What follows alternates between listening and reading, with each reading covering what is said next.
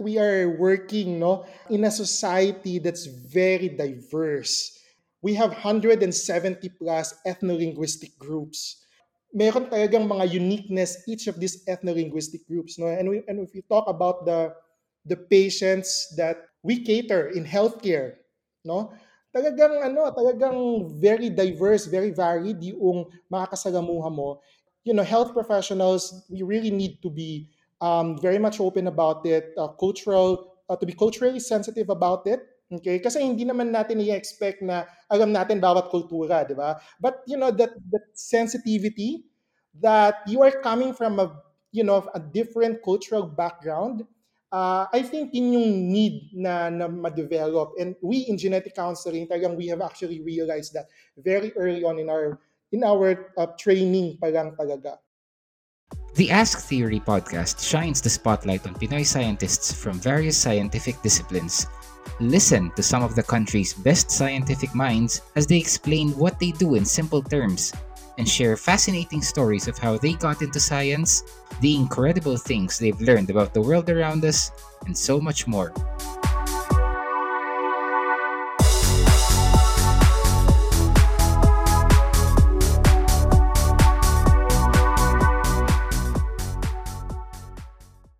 Hi, PJ, and welcome to the Ask Theory podcast. Hello, Mikael. Thank you for the invitation to join you in this podcast. Yes, and I'm very excited to talk to you today because our topic is something that even I, admittedly, wala akong masyadong alam. So I'm really excited to learn more about this. But before that, I'd like our listeners to get to know a little more about you. Can you tell them a bit about you and how you fell in love with science? Yeah, so I am PJ, uh, PJ Abad. Right now, I am a faculty member at the College of Nursing in UP Manila, but I am also affiliated with the Genetic Counseling Training Program under the Department of Pediatrics of the College of Medicine in UP Manila as well. So, how I fell in love with science, basically it started no when I was younger. I think in default na na dream no ng ng mga um, ng mga bata is to become a doctor. So, uh, um, when I was younger, gusto ko din talaga maging, maging doctor, no? But that actually evolved as I grew older, no? Um, I remembered when I was in high school, I really fell in love with biology specifically. And then kasi nung high school, meron kaming elective subject na microbiology. So I really, you know, um, na-imagine ko yung sarili ko na nag-lab work, you know, to become a microbiologist. So when I was in high school, talagang na-imagine ko yung sarili ko to uh, pursue a career in biology, primarily microbiology. But during that time as well, uh, nag-boom kasi ang nursing nung time na yun eh. So my parents, they were also actually prodding me to go to nursing school, no? And since uh, childhood dream ko din naman talaga maging doctor, sabi ko, why not, no? Why not go to nursing school? I can, you know, I can pursue uh, nursing afterwards, or maybe I can proceed to medicine. So that's why I proceeded to nursing school. And then, after nursing school, parang naisip ko, parang there's still, you know, there's still something that I'm longing for. And I realized that it's actually my love for uh, biology. So I went back to my love uh, for biology. Kaya lang hindi ko hindi ko na-imagine yung sarili ko noon paano ko gagawin yung career shift na yon. And then thankfully, a year after I graduated from nursing school, na-approve yung genetic counseling master's program sa UP Manila. Uh-huh. And so, uh, nung time na yun, wala pa akong alam about genetic counseling. No? Uh, I've read about what genetic counseling is, what genetic counselors do. Tapos nasabi ko, na-realize ko na mukhang swak yung, um, yung field na yon sa akin. So, tamang-tama nga, nung pumasok ako dun sa program, uh, talagang na-realize ko na pwede kong pagsabayin yung love ko for biology and you know, yung natapos ko sa nursing. No? So, I was able to to do that with the genetic counseling program. Interesting din kasi nung time na yon, genetic counseling it's very new in the Philippines. So, medyo may excitement kasi alam kong part ako ng pioneering batch of genetic counselors sa Philippines nung time na yon. Yeah, and even just listening to you talk about it and just hearing the words genetic counseling, it's just it's just so impressive eh. Even if it's an unfamiliar parang field for I I would imagine most Filipinos. Yung when you hear the words genetic counseling, ang dami mo naisip. In one sentence, what is your mission as a scientist? Yeah, so actually two-pronged yung gusto kong mangyari, no? So as a nurse, of course, I would want to develop our profession, the nursing profession, along the lines of genetics and genomics, no? Gusto ko na yung nurses ay they are actually competent to apply genetics and genomics in their practice. Kasi hindi siya malayo doon sa ginagawa namin as nurses. Eh. I mean, we just need to tweak the curriculum a little bit to integrate some technical aspects of it and then nurses can actually they can maximize their role by actually applying genetics and genomics. So that's one no? The second one that uh, that i'd like to to pursue and this is along my research interest then is i want people to actually communicate about their family history. Kasi um, family history is a major non-modifiable risk factor no ng ng madaming sakit. And when people actually know about their family history and they, you know, communicate about their family history, mas magiging informed sila about their risk. Eh, no? So yun yung gusto kong tumbukin ng aking research areas at yun yung gusto ko na i-cultivate pa dito sa Philippines. Wow. That's really impressive and also very exciting kasi nga as you mentioned kanina, you were part of the pioneering batch of genetic counseling specialists or genetic counselors dito sa Philippines. And well, you did read a bit about it and you got to know what it's all about and na-decide mo na swak siya. But for most people, I would imagine here in the Philippines, kasama na rin ako, we're not really that familiar with the concept of genetic counseling. But the word genetic, you know, tells us, gives us hints about what it's all about. So, just to answer that, what is genetic counseling and what exactly does a genetic counselor do? And ano ba yung pinagkaiba ng genetics sa genomics? Yung mga ganong terms. Genetic counseling, um, actually itong field na to nag-start siya sa US, no? Um, nung mid-1950s to 1960s, no? Isa siyang communication process na yung kaniyang goal is to help individuals and families to adapt doon sa medical, familial, at saka psychosocial implications ng genetic uh, disease. No? So, ang main concern talaga sa genetic counseling ay yung mga sakit na mga namamana. No? At pagdating sa, sa um, genetic counseling, gusto natin na informed yung uh, mga pasyente natin, yung mga individual patients natin and their families about how you know genetics and the inheritance of the condition uh, may affect you know, yung, yung family nila, yung reproductive decisions nila. Uh, so basically, yun yung genetic counseling, no? And as a genetic counselor, kami ay mga masters prepared na mga uh, health professionals who help, you know, these individuals to understand the natural history of their condition, yung kanilang recurrence risk, yung kanilang pag-undergo ng genetic testing, at yung kanilang overall na adaptation doon sa pagkakaroon nila ng isang namamanang sakit. No? Na-emphasize ko yung namamanang sakit kasi ito talaga yung uh, focus ng, um, ng isang genetic counselor or dun sa genetic counseling na process. No? At doon sa sa sinasabi natin, no, kapag sinasabi natin na namamanang sakit ito, gusto natin na ma-assess yung family history, no? So kami as genetic counselors, ang isang unang uh, ginagawa namin is really to assess the family history, no? Para tinitingnan namin ano ba yung possible na pattern dito sa family na to. At based doon, pwede tayong makapag-recommend halimbawa no ng uh, pwedeng magawa nila in order to decrease yung kanilang risk uh, sa pagkakaroon ng ng genetic na na condition. Ngayon, medyo mas nagiging prominent na yung tinatawag natin na genomics, no? Dito na pumapasok yung sinasabi natin na genetic environment interaction, no? Dahil alam natin ngayon na magaki ang kinalaman ng, ng environment natin doon sa pagkakaroon natin ng uh, uh, ng genetic predisposition. Okay? Ang isang halimbawa dito, Michael, ay yung uh, pagkakaroon ng hypertension. No? So alam natin na ang hypertension ay hindi talaga siya namamana in the Mendelian pattern of inheritance that we know. No? Uh, pero ang alam natin ngayon, once na meron kang first degree relative na merong hypertension, mas mataas yung chance mo na pwede kang magkaroon ng hypertension. So that's the genetic predisposition of it, no? Uh, pero sa genomics, gusto rin nating makita yung environment, no? Environment in the sense of yun bang taong yon ay siya ba ay merong sapat na physical activity, uh, siya ba ay kumakain ng high fat, high salt diet, yung mga ganyan, no? Siya ba ay naninigarilyo, siya ba ay madalas uminom ng alak. So that's the environment component of it. So, bagamat wala tayong magawa dun sa genetic predisposition niya, kasi non-modifiable risk factor yon, meron tayong pwedeng magawa dun sa kanyang um, environmental exposures pagdating sa uh-huh. diet, physical activity, exercise, etc. So doon pumapasok yung genomics na aspeto ng uh, ng pag-uusap natin ngayon. At yun yung gusto natin na uh, maintindihan ng uh, ng karamihan, no?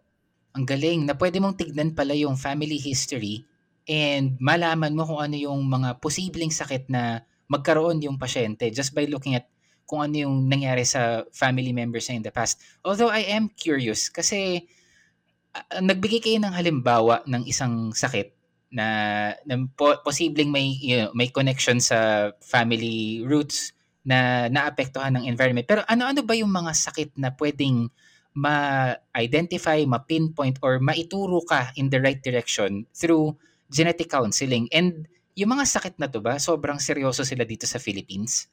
Actually, madaming sakit ano, na pwedeng uh, makatulong ang isang genetic counselor or uh, makapag-benefit sa genetic counseling. No?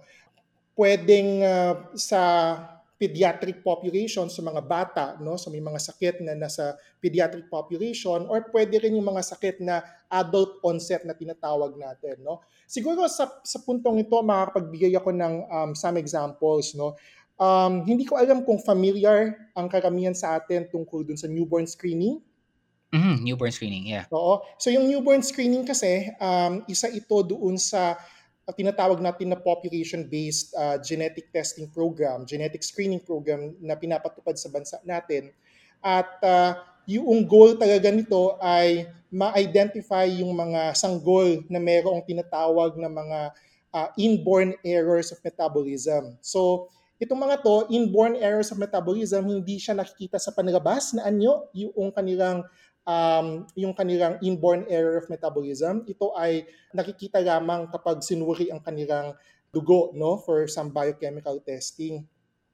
Mm-hmm. Nabanggit ko ito dahil yung ating mga inborn errors of metabolism, ito ay mga namamana ng mga sakit. So ito yung tinatawag natin ng mga single gene na mga conditions, no? So kung makikita natin yung kanilang family history, matutukoy talaga natin na na ito ay pwedeng mamana doon sa pamilya nila, no? nabanggit ko yung, yung inborn error of metabolism dahil ito ay um, relatively common yung kanilang, kung titingnan natin yung incidence ng mga conditions na nakapag-oob sa newborn screening program sa, sa Pilipinas. Mm-hmm. Uh, isang halimbawa dito, Mikael, yung G6PD deficiency, no? yung glucose 6-phosphate dehydrogenase deficiency. Na kung titingnan natin yung huling datos na nakalap natin mula sa newborn screening program, lumalabas na ang G6PD deficiency, uh, ito ay nag-occur no, for every 1 in 50 to 60 na newborn. So ganun siya ka-common.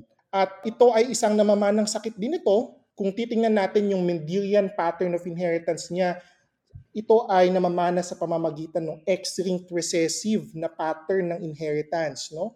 gusto natin na sa genetic counseling, gusto natin na ma-inform yung mga magulang tungkol dito sa uh, sa pattern of inheritance, halimbawa ng G6PD deficiency, nang sa ganoon ay maging uh, aware sila no? Uh, doon sa uh, pagkakaroon ng G6PD deficiency, ano yung pwedeng magawa para ito ay uh, hindi uh, magkakaroon ng komplikasyon no? At ano yung pwede nilang magawa habang tumatanda yung kanilang anak no? So ganun yung ano yung yung uh, ginagawa natin sa um, sa, sa genetic counseling um, yung G6PD deficiency isa lang ito dun sa mga conditions na very common na na sakop no ng isang genetic counseling na, na pwedeng mag-benefit uh-huh. sa isang genetic counseling. Madami pang ibang mga sakit no. Halimbawa, yung mga adult onset naman, uh, very common dyan cancer, no? Aha. Halimbawa, breast cancer, no? Uh, dun sa breast cancer kasi, ang alam natin ay sa lahat ng mga kaso ng breast cancer, ang alam natin doon ay 5 to 10% ng mga yon ay namamana.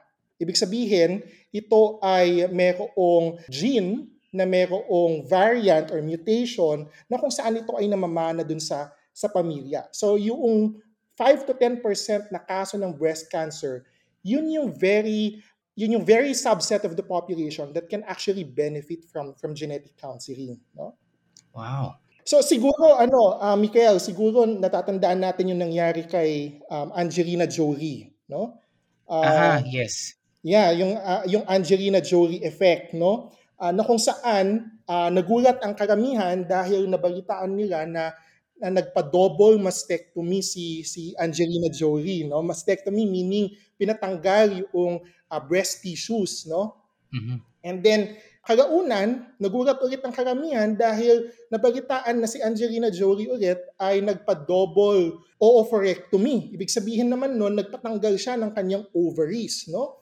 At ang dahilan kung bakit nakapag-desisyon siya na magpatanggal ng kanyang breast tissues at ovaries ay dahil nakita dun sa kanilang family history na merong merong uh, mutation no na na pwedeng namamana um, sa pamilya nila at noong nagpa-genetic test nga si Angelina Jolie, nakita yung specific na mutation ng hereditary breast and ovarian cancer na uh, naipapasa doon sa kanilang pamilya. No?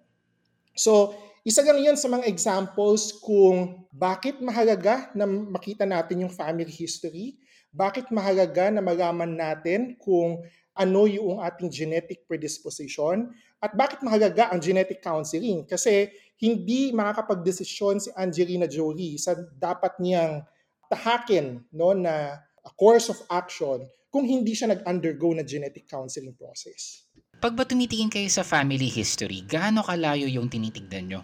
Yeah, so yung guidelines namin, uh, a minimum of three generation family history ang ginagawa namin. No? So, ibig sabihin uh-huh. ng three generation family history, um, yung kapag tinitingnan namin yung pasyente namin, gusto namin na makuha yung information sa kanyang mga magulang, kapatid, uncle at auntie, ganun din doon sa kanyang lolo at lola at mga kapatid ng lolo at lola niya. So at the minimum, yun yung uh, gusto natin na i-assess. Ah, okay. Kanina nabanggit mo yung uh, Mendelian pattern of inheritance and it's it's ako it's uh, it's something I've come across. It's a term I've come across, but I don't really know how to explain it or define it. And I'm sure that a lot of our listeners medyo hindi rin familiar sa term yan. So ano ba yung sinasabi niyong uh, Mendelian pattern of inheritance and how does that affect yung pagpasa nitong mga sakit na to from one generation to the next? Yeah. So, yung Mendelian pattern of inheritance, ito ay nangyayari doon sa mga kondisyon na caused by a single gene. Okay? The, the Mendelian pattern of inheritance actually tells us kung paano ito namamana doon sa pamilya. No? So, paano natin malalaman yung pattern of inheritance by actually looking at the family history doon sa pedigree na, na ginagawa ng, ng isang genetic counselor. No? Uh, meron tayong apat na uri ng Mendelian pattern of inheritance. So, meron tayong tinatawag na yung autosomal uh, dominant, autosomal recessive, X-linked uh, recessive at saka X-linked dominant na uh, pattern of inheritance. At may mga kondisyon na kung saan alam na natin kung ano yung kanilang pattern of inheritance at yun yung gusto natin na ma-establish kapag nag assess tayo ng uh, family history or ng family pedigree ng ating uh, mga pasyente. No? In the course of genetic counseling, And after we assess for the family history or the pedigree, we try to explain to the family as well no, na ito yung nakita natin na pattern of inheritance. So kung halimbawa ay autosomal dominant, no? So kapag sinabi kasing autosomal dominant, ito ay nakikita doon sa mga autosomes ng chromosomes natin. So if you remember yung biology class natin, ang tao meron tayong meron tayong 23 pairs of chromosomes, no? So yung first 22 pairs, yun yung tinatawag natin na autosomes. And yung last pair, the 23rd pair of chromosome, that's the uh, sex chromosomes. So kapag pinag-uusapan natin ng autosomal dominant na inheritance, ibig sabihin nun na yung gene na tinitingnan natin ay somewhere within the first 22 chromosomes. And kapag sinasabi naman natin na X-linked uh, inheritance, ibig sabihin na yung gene na tinitingnan natin ay nandun siya sa X chromosome. Okay? Mm-hmm. So, yun yung ina-assess natin no, sa pamamagitan ng family history. Kung kinakailangan na mag-recommend uh, ng genetic testing, uh, nag-recommend kami ng genetic testing para lang ma-establish, unang-una, yung pattern of inheritance dun sa pamilya. Tapos pangalawa, gusto natin na malaman kung ano yung specific na uh, gene mutation na involved dun sa family na yon. So in the process of genetic counseling, we explain, you know, the pattern of inheritance. We show to the family na ito po yung na-assess natin sa family history. And uh, by using the family history as a guide, we explain to them in laymanized terms, no, yung mm-hmm. uh, yung kanilang family history and what it means for them. Wow. So, are there any other instances na dapat maisip ng tao na ah magpapakonsult ako sa genetic counselor? Kailan ba yung mga pagkakataong 'yun? Yeah, so um, madami, no? madaming indications for um, genetic counseling. Ang isa dyan, mga birth defects. No? So uh, kapag mayroong instance ng birth defects sa family, uh, it could be an indication for uh, genetic counseling. An example of a birth defect nga, yung katulad ng inborn of errors of metabolism na nabanggit ko kanina. No? So kung halimbawa mayroong kamag-anak na na diagnose ng G6PD deficiency, then that's an indication that probably kinakailangan ng genetic counseling because it would help them to know about their uh, recurrence risk, about occurrence risk, and how to manage and adapt to the condition. No? So birth defects. Uh, isa pang mm-hmm. indication, Mikael, is yung paulit-ulit na nakukunan, no? recurrent oh. pregnancy loss. So, um, madaming pwedeng maging dahilan ng uh, paulit-ulit na pregnancy loss. Pero isa doon sa pwedeng maging dahilan is uh, a genetic uh, or chromosomal abnormality in one of the parents, no? So kaya pwede ding doon pumasok yung genetic counseling sa aspeto na yon. So recurrent pregnancy loss is another one. Pangatlo, pagdating naman sa mga adult onset conditions, halimbawa yung cancer, no? Kapag yung cancer ay nag-occur siya earlier than what is expected epidemiologically, usually, ano yun, no? it's an indication for genetic counseling. What do I mean by that? So halimbawa ang breast cancer. Epidemiologically speaking, we do not expect breast cancer to occur in a woman aged 50 years old or younger. Kasi epidemiologically, yung breast cancer, i-expect natin siya for older women. No? So, usually, nasa 60 years old pataas yan. But if it occurs ng less than 50 years old, that could be a genetic red flag. No? And it could indicate that there's something going on uh, genetically and that there could be uh, a genetic uh, predisposition to develop breast cancer. So that's also another uh, indication. Isa pang example, uh, Mikael, is breast cancer ulit, no? If a breast cancer occurs in a male person, okay? Mm-hmm. So if there's an instance of male breast cancer, very rare ang breast cancer in a male person kasi, no? So if that if if it occurs, then that is also a genetic red flag na kinakailangan mayroong genetic counseling uh, na mangyari. Uh, another example would be kapag halimbawa uh, mayroong um, madaming instances of cancer that occurs in one family. So halimbawa, yung, yung tatay nagkaroon ng prostate cancer, tapos yung kapatid ng tatay na yon mayroong breast cancer, yung nanay nila mayroong ovarian cancer. Okay? So makikita mm-hmm. natin dito there's clustering of cancer in the family. That is also an indication for for uh, genetic counseling. So dito mahalaga na alam ng mga tao yung kanilang family history no? Isa pang pagdating sa cancer, no, madami pang mga indication 'yan. Pero kung lilipat tayo sa ibang condition na ito very common din apparently sa sa Philippines, yung bangungot, uh, Mikael, no, nakalimutan oh. banggitin kanina, no? Okay. Uh, ang bangungot, colloquially, ang alam natin ito yung mga nightmares, no, ng mga sleep paralysis. But in Yes. fact, oo, di ba? But in fact, you know, bangungot is actually um, known as a medical condition as early as you know 19 1900s in the Philippines, no? So it was actually uh, termed as bangungot, sudden unexpected nocturnal death syndrome. So usually, strictly speaking, ito ay nangyayari sa mga otherwise healthy men na walang ibang uh, morbidities, walang ibang sakit, na bigla na lang namatay sa kanilang pagtulog. So that's that's bangungot, no? And uh, ito ay isang namamanang sakit din apparently um, dahil isa doon sa clinical uh, criteria for diagnosis is actually a family history of sudden cardiac death, no? So kapag merong family history ng sudden cardiac death dun sa pamilya, then that's also an indication for for genetic counseling, no? So madami, madami pa tayong ibang mga indications ng, ng genetic counseling, no? From womb to tomb yung ating mga indications, uh, Mikael.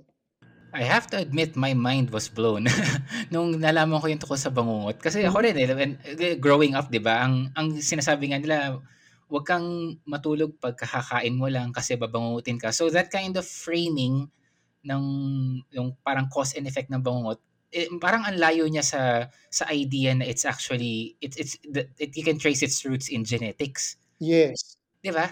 It's a it's really interesting. Napa napaisip tuloy ako, meron bang mga sakit na dahil Pilipino ako, medyo dapat mas maging aware ako o mas maging matakot ako na mas mataas yung chances ko because of my race? Well, for one, bangungot, no? It's it's really something that's Filipino, no, in in that sense.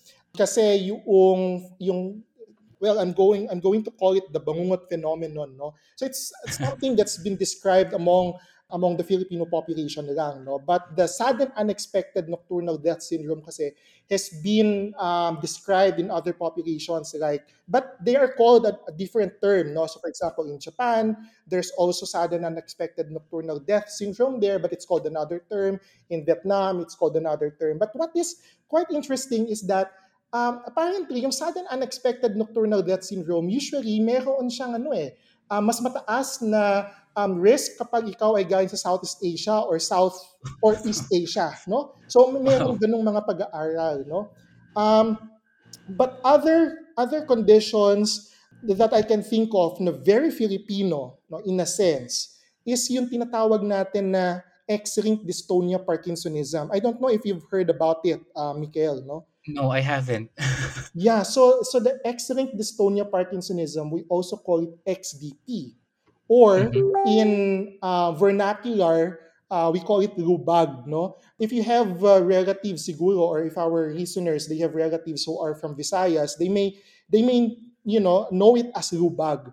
And what is very interesting about this, uh, Mikael, is that if we look at the clinical uh, criteria for diagnosis, uh, one of the criteria there is that there should be a maternal uh, ancestry that can be traced back to an island in the Philippines, Panay. Mm-hmm. So it's also called your, your Panay dystonia. No? Uh, nakita natin na halos lahat ng mga cases ng uh, X-linked dystonia Parkinsonism, they can actually trace their maternal ancestry to to Panay, any of the provinces in in Panay, but uh, uh, mostly in uh, Capiz and in uh, Antique, no? So the XDP is an X-linked recessive condition which manifests with um, with movement disorders, par- merong Parkinsonism and dystonia. So there is involuntary relaxation and contraction of um, muscles. So it's an it's an adult onset condition. Hindi alam na merong XDP yung isang lalaki, no? Um, until he is well in his uh, mid 30s or early 40s no? So this is x-linked recessive. That's why majority of the cases of these conditions are male no? And the female the mothers are actually uh, carriers. The female are actually carriers of the condition. And this occurs dahil nga nag-occur siya sa isang pamilya no no pami-pamilya siya nag-occur because it's it's inherited And because the movement actually resembles someone who is actually transforming into something that's monstrous, sabi ng mga ibang anthropologists, ito daw ang dahilan kung bakit yung aswang is something Oh, that's connected to to Panay, to copies, to Antique, etc. No? So, may mga ganung mga pag-aaral when in fact, yun pala ay isang genetic condition we now call X-linked dystonia Parkinsonism. Wow, that's even just yung dalawang nakwento nyong uh, examples, it tells a lot about how much or how little we generally know or understand about uh, diseases, uh, lalo na of the genetic variety dito sa Pilipinas, which uh, leads me to ask, based on your personal experience, how would you describe yung Filipinos' general awareness and perception about genetic counseling? About genetic counseling, probably I would say um, very uh, very low pa, no? Mababa pa Mhm. talaga, no? Not only among the general population but also among physicians, no, and other healthcare uh, professionals. We're actually in our program in UP Manila, we're actually starting to uh, do some strategies in order to make other health professionals, uh, especially physicians, aware of what genetic counselors do and how their patients can actually uh, benefit from from genetic counseling no but uh, um, medyo malayo pa yung tatahakin natin uh, pagdating dito no in the Philippines right now there are only 14 15 now genetic counselors no Wow. yeah, so so ganun pa lang kami kakaunti. Uh, of course, the other genetic counseling work it's being done by our clinical geneticists. The clinical geneticists are physicians who have training in clinical genetics, no? So they're the ones who diagnose these genetic conditions. But even them, very limited pa rin yung number nila. I think there there's only uh, 10 or 11 clinical geneticists all over the Philippines. And now genetic counselors were 14 or yeah, naging 15 na lang kami this year kasi mayroong isang graduate uh, ulit from from our program, no? Um, Mhm. so medyo malayo pa yung yung tatahakin natin uh, when it comes to you know disseminating, propagating the the information about uh, what genetic counseling can do and uh, what you know uh, how patients and their families benefit from uh, from genetic counseling. Although nakatulong talaga yung newborn screening, no? Kasi when we started the program way back in 2011, yung anchor talaga ng, ng genetic counseling training program sa Philippines, it's really newborn screening, no? So doon talaga pumapasok. So so that all newborns diagnosed to have one of the 28 inborn errors of metabolism, which is which are part of the newborn screening program, lahat sila they undergo genetic counseling as part of their management. So yun, uh, taken care of na yun, no? Uh, but in some other specialties like in cancer, so nabanggit ko kanina how important genetic counseling for cancer cases is. For cardiology, so I, I mentioned about uh, bangungot, SUNDS, and other cardiovascular conditions, no? They can also benefit from from genetic counseling. Unfortunately, right now, hindi pa siya ganun ka-mainstream, no? In, uh, particularly in this uh, medical specialties. Ah, so there's plenty of room for development pa of this field. Uh, not just, I mean, not just the field itself, but also yung yung general awareness ng Pilipino about it. Yes, definitely. Definitely. Actually, ngayon, kung iisipin natin, medyo tumataas yung yung awareness ng mga tao pagdating sa genetics, no? Uh, one of the reasons bakit ganun, kasi nga, we do sequencing sa COVID-19, variants, etc. So, parang Mhm. medyo matunog sa mga tao ang, ang genetics, variants, etc. So, Yes. they know about it, no?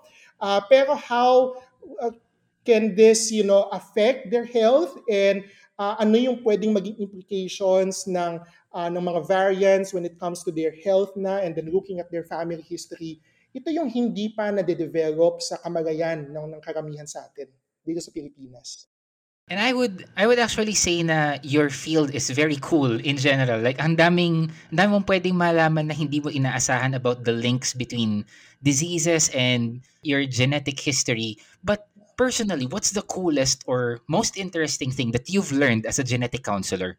Ako siguro, ano, um, it's really the the interface of our culture and yung culture kasi natin, di ba, it's a mixture of, you know, the traditional and then the colonial um, culture. But of course, how it interface with the Western um, Western model of medicine. Kasi yung, yung model namin ng genetic counseling, the Mendelian patterns of inheritance, those are you know, very much very Western, no? Um, Mhm. So, early on in my studies as a genetic counselor, na-realize ko talaga yung um, interface ng culture at saka ng, um, ng genetics, no? I'll give you one example, uh, Mikel. Ito, hindi ko talaga siya makalimutan. I was not the genetic counseling student uh, during that time, no? But I vividly remember this case that we had seen in clinic when I was still in training. There's this couple. I think this was a a prenatal consult. So yung yung couple, they're pregnant, no? And then we assessed for their family history kasi nga uh, they wanted to know uh, something about the risks, etc. No? And then when we assessed for their family history, we noted several instances of males in the family who are actually dying very young, no? And they are actually manifesting with uh, motor paralysis, no? So meron silang uh, progressive na paralysis, no? Starting from their lower extremities. And then, you know, just assessing their family history, it looks like that it's a type of a muscular dystrophy no na that's affecting the family uh, which is X-linked. So ibig sabihin talagang males lang yung majority ng cases and then females are actually carriers of the condition no. And then we try to explain, you know, that the student actually tried to explain kung ano yung nakikita namin din sa family history that this is something that's you know inherited in the family this is X-linked recessive um, and this is how it happens no in, in the family You know what happened to the couple? Specifically, uh, I forget now kung, kung sino yung nag-react. Um, I, I think it's the mother who, re- uh, who actually reacted negatively about it. Uh, because all the while, they thought that what's actually causing the early demise of male uh, members of the family, they were actually, you know, uh, thinking na baka it's kulam. Kulam. Yeah. Oh. So it's kulam. And they were actually there, the prenatal consult, and they wanted to ask us sana how to actually stop the kulam. Ah.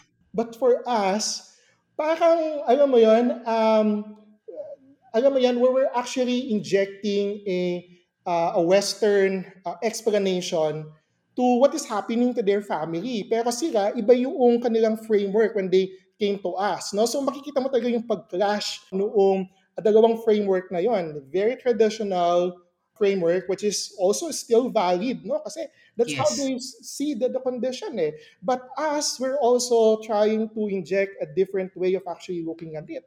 So doon mo talaga makikita uh, first hand real time no kung paano mag-clash yung dalawang framework na yon and uh, sadly no the, the couple they just walked away uh, from the clinic during that time. Hindi na namin alam kung ano nangyari sa kanila. And uh, after that happened, we, we came to realize, ako personally, I came to realize how important, you know, cultural competencies in our practice, mm. particularly in our practice, kasi sobrang dami ng mga cultural beliefs that may actually impact how Filipinos, well, not only Filipinos, but other culture as well, no? How we frame, you know, the conditions that we are experiencing, how the how we frame the diseases that we are experiencing. I love how you brought that up because it brings me back to one of our very first podcast episodes, early podcast episodes, in which I talked to a uh, public health specialist and he brought up that need na for medical professionals in the Philippines to learn more about yung culture talaga. Kasi, yun nga, exa- exactly, that situation na kinuwento mo, that is exactly like the best example of why it's important to not just focus solely on yung Western ideas of medicine or not just immediately invalidate yung mga cultural norms ng Pilipino because a lot of that may mga links, may mga connections na hindi natin nakikita on the surface pero pag pinag-isipan mo and especially from the perspective of a health professional with that knowledge of Filipino culture, 'di ba? It can explain a lot. Yeah, that's true. That's true. So it, it actually gives us an information, you know, how they cope. You know, kasi using all these rationalizations coming from the cultural beliefs, it can actually give us an idea how they cope, di ba? How yeah. they perceive the condition to be, yung mga ganyan. So, um, sa amin, sa, sa genetic counseling, we're, we're very much sensitive about about it, no? Um, kaya right ngayon, kapag kami nag explain uh, before we provide the Western explanation, you know, the, the pattern of inheritance, uh, for example, be- before we provide that, we ask them, no, ano, ano ba yung naiintindihan nila dun sa condition na yan? Uh, kasi baka nagbasa-basa na rin sila or talagang meron silang preconceived notions about the about the condition. And we'd like to um, hear from them, ano ba yung alam nila dun sa condition na yan? And um, if there are, you know, cultural beliefs that may impact how they perceive the condition, we try lang to offer an alternative explanation. So we frame it like an alternative explanation to it. No? So it's not, you know, invalidating um, what they perceive to be the cause of the condition, but, you know, uh, somehow supplementing it with another uh, framework that they, they, can actually use when they try to understand uh, or, or have a second look dun sa, dun sa condition. That is beautiful. I just want to share no uh, with our listeners uh, for for long time listeners of the podcast they, they know I'm a huge comic book fan so whenever napag-uusapan yung mysticism and science going together I I think back to an issue of Spider-Man that I read some years ago na talagang nagstick sa akin basically yung story doon is uh, Spider-Man was uh, doubting whether yung source of his powers are actually scientific talaga because we all know the origin, yung kinagat ng gagamba, he gained his powers, or if they have a mystical side to it.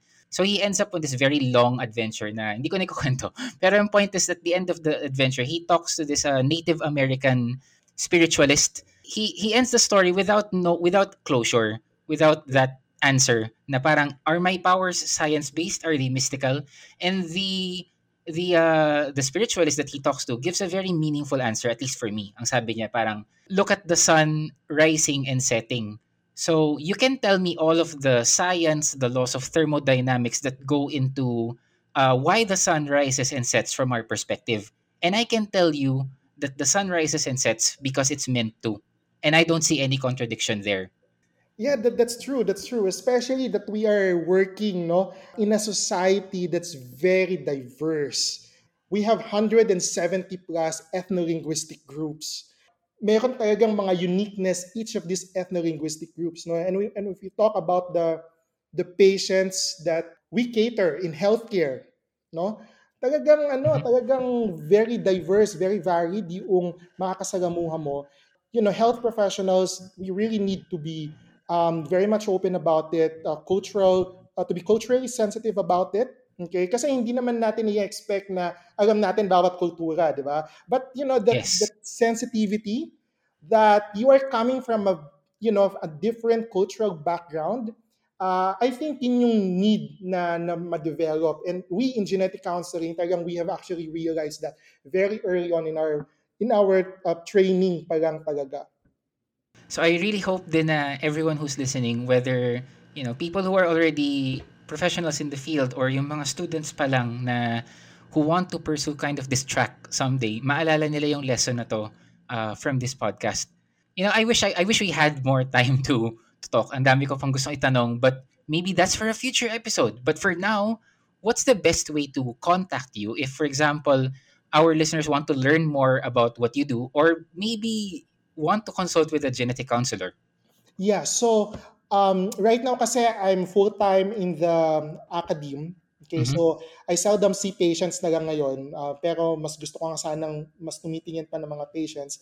But if ever that they need um, genetic counseling consultation, they can just, you know, get in touch with me through my email. So my email is um, pbabad, pbabad.up.edu.ph. kung hindi man ako ang titingin sa kanila na genetic counselor, I can uh, refer them to other uh, genetic counselors no, na based din sa UP Manila. So yeah, so through email, that's the best way that they can actually get in touch with me. And what's your final piece of advice or nugget of wisdom for aspiring genetic counselors or genetic nurses or scientists out there, especially those who want to practice their craft here in the Philippines? I think yung um, best advice ko lang talaga is really a lot of determination, you know. Ano eh, uh, sabi ko nga, yung, yung favorite quote ko na hindi ko talaga makakalimutan na sinabi din ng aking mentor sa genetic counseling is that great things do not happen, you know, suddenly. It takes really time, no? So we just need to be really patient and in the process to also be kind as well. So determination, patience, you have that, you know, that strength of character, And uh, I think that will um, get us to where we uh, would like us to, to be no, in the future. So yun lang, ano, Mikael. This was a great episode. I really learned a lot. I say this, I think I say this every episode that I really learned a lot. But that's what I love about being the host of this podcast. Lagi ako may natututunang bago. Like, I think I am, I think I, these, these conversations are proof that walang limit ang pwede mong matutunan with science, lalo lalo na with so many diverse fields. And this one in particular, yung uh, genetic counseling, it's a really important field that I hope na our interview would help more people, more Filipinos get to know more about this very uh, crucial part of knowing or understanding their medical history. So thank you so much for sharing your time and your expertise with us. And I hope you enjoyed this podcast as much as I did and that I can invite you to another episode in the future. Yeah, thank you so much to Mikael for this invitation. I also enjoyed this podcast. This is actually my first podcast. I didn't know what to expect at first, but I also did enjoy, um, you know, uh, participating in this podcast. So thank you so much. Stay safe and keep in touch. Yes, thank you so much. Hey everyone. I just wanted to share that Flip Science has officially launched its second book, Science Scramble Over 200 Amazing Facts and Incredible Stories Indulge your curiosity and enrich your mind with this illustrated book full of fun trivia, surprising tales, and mythbusters, all related to science. Check out Flip Science on Facebook, Flip Science PH on Twitter, and Flip Facts Daily on Instagram to learn more. Also, follow Flip Science on Shopee if you want to buy our current and future books and merchandise.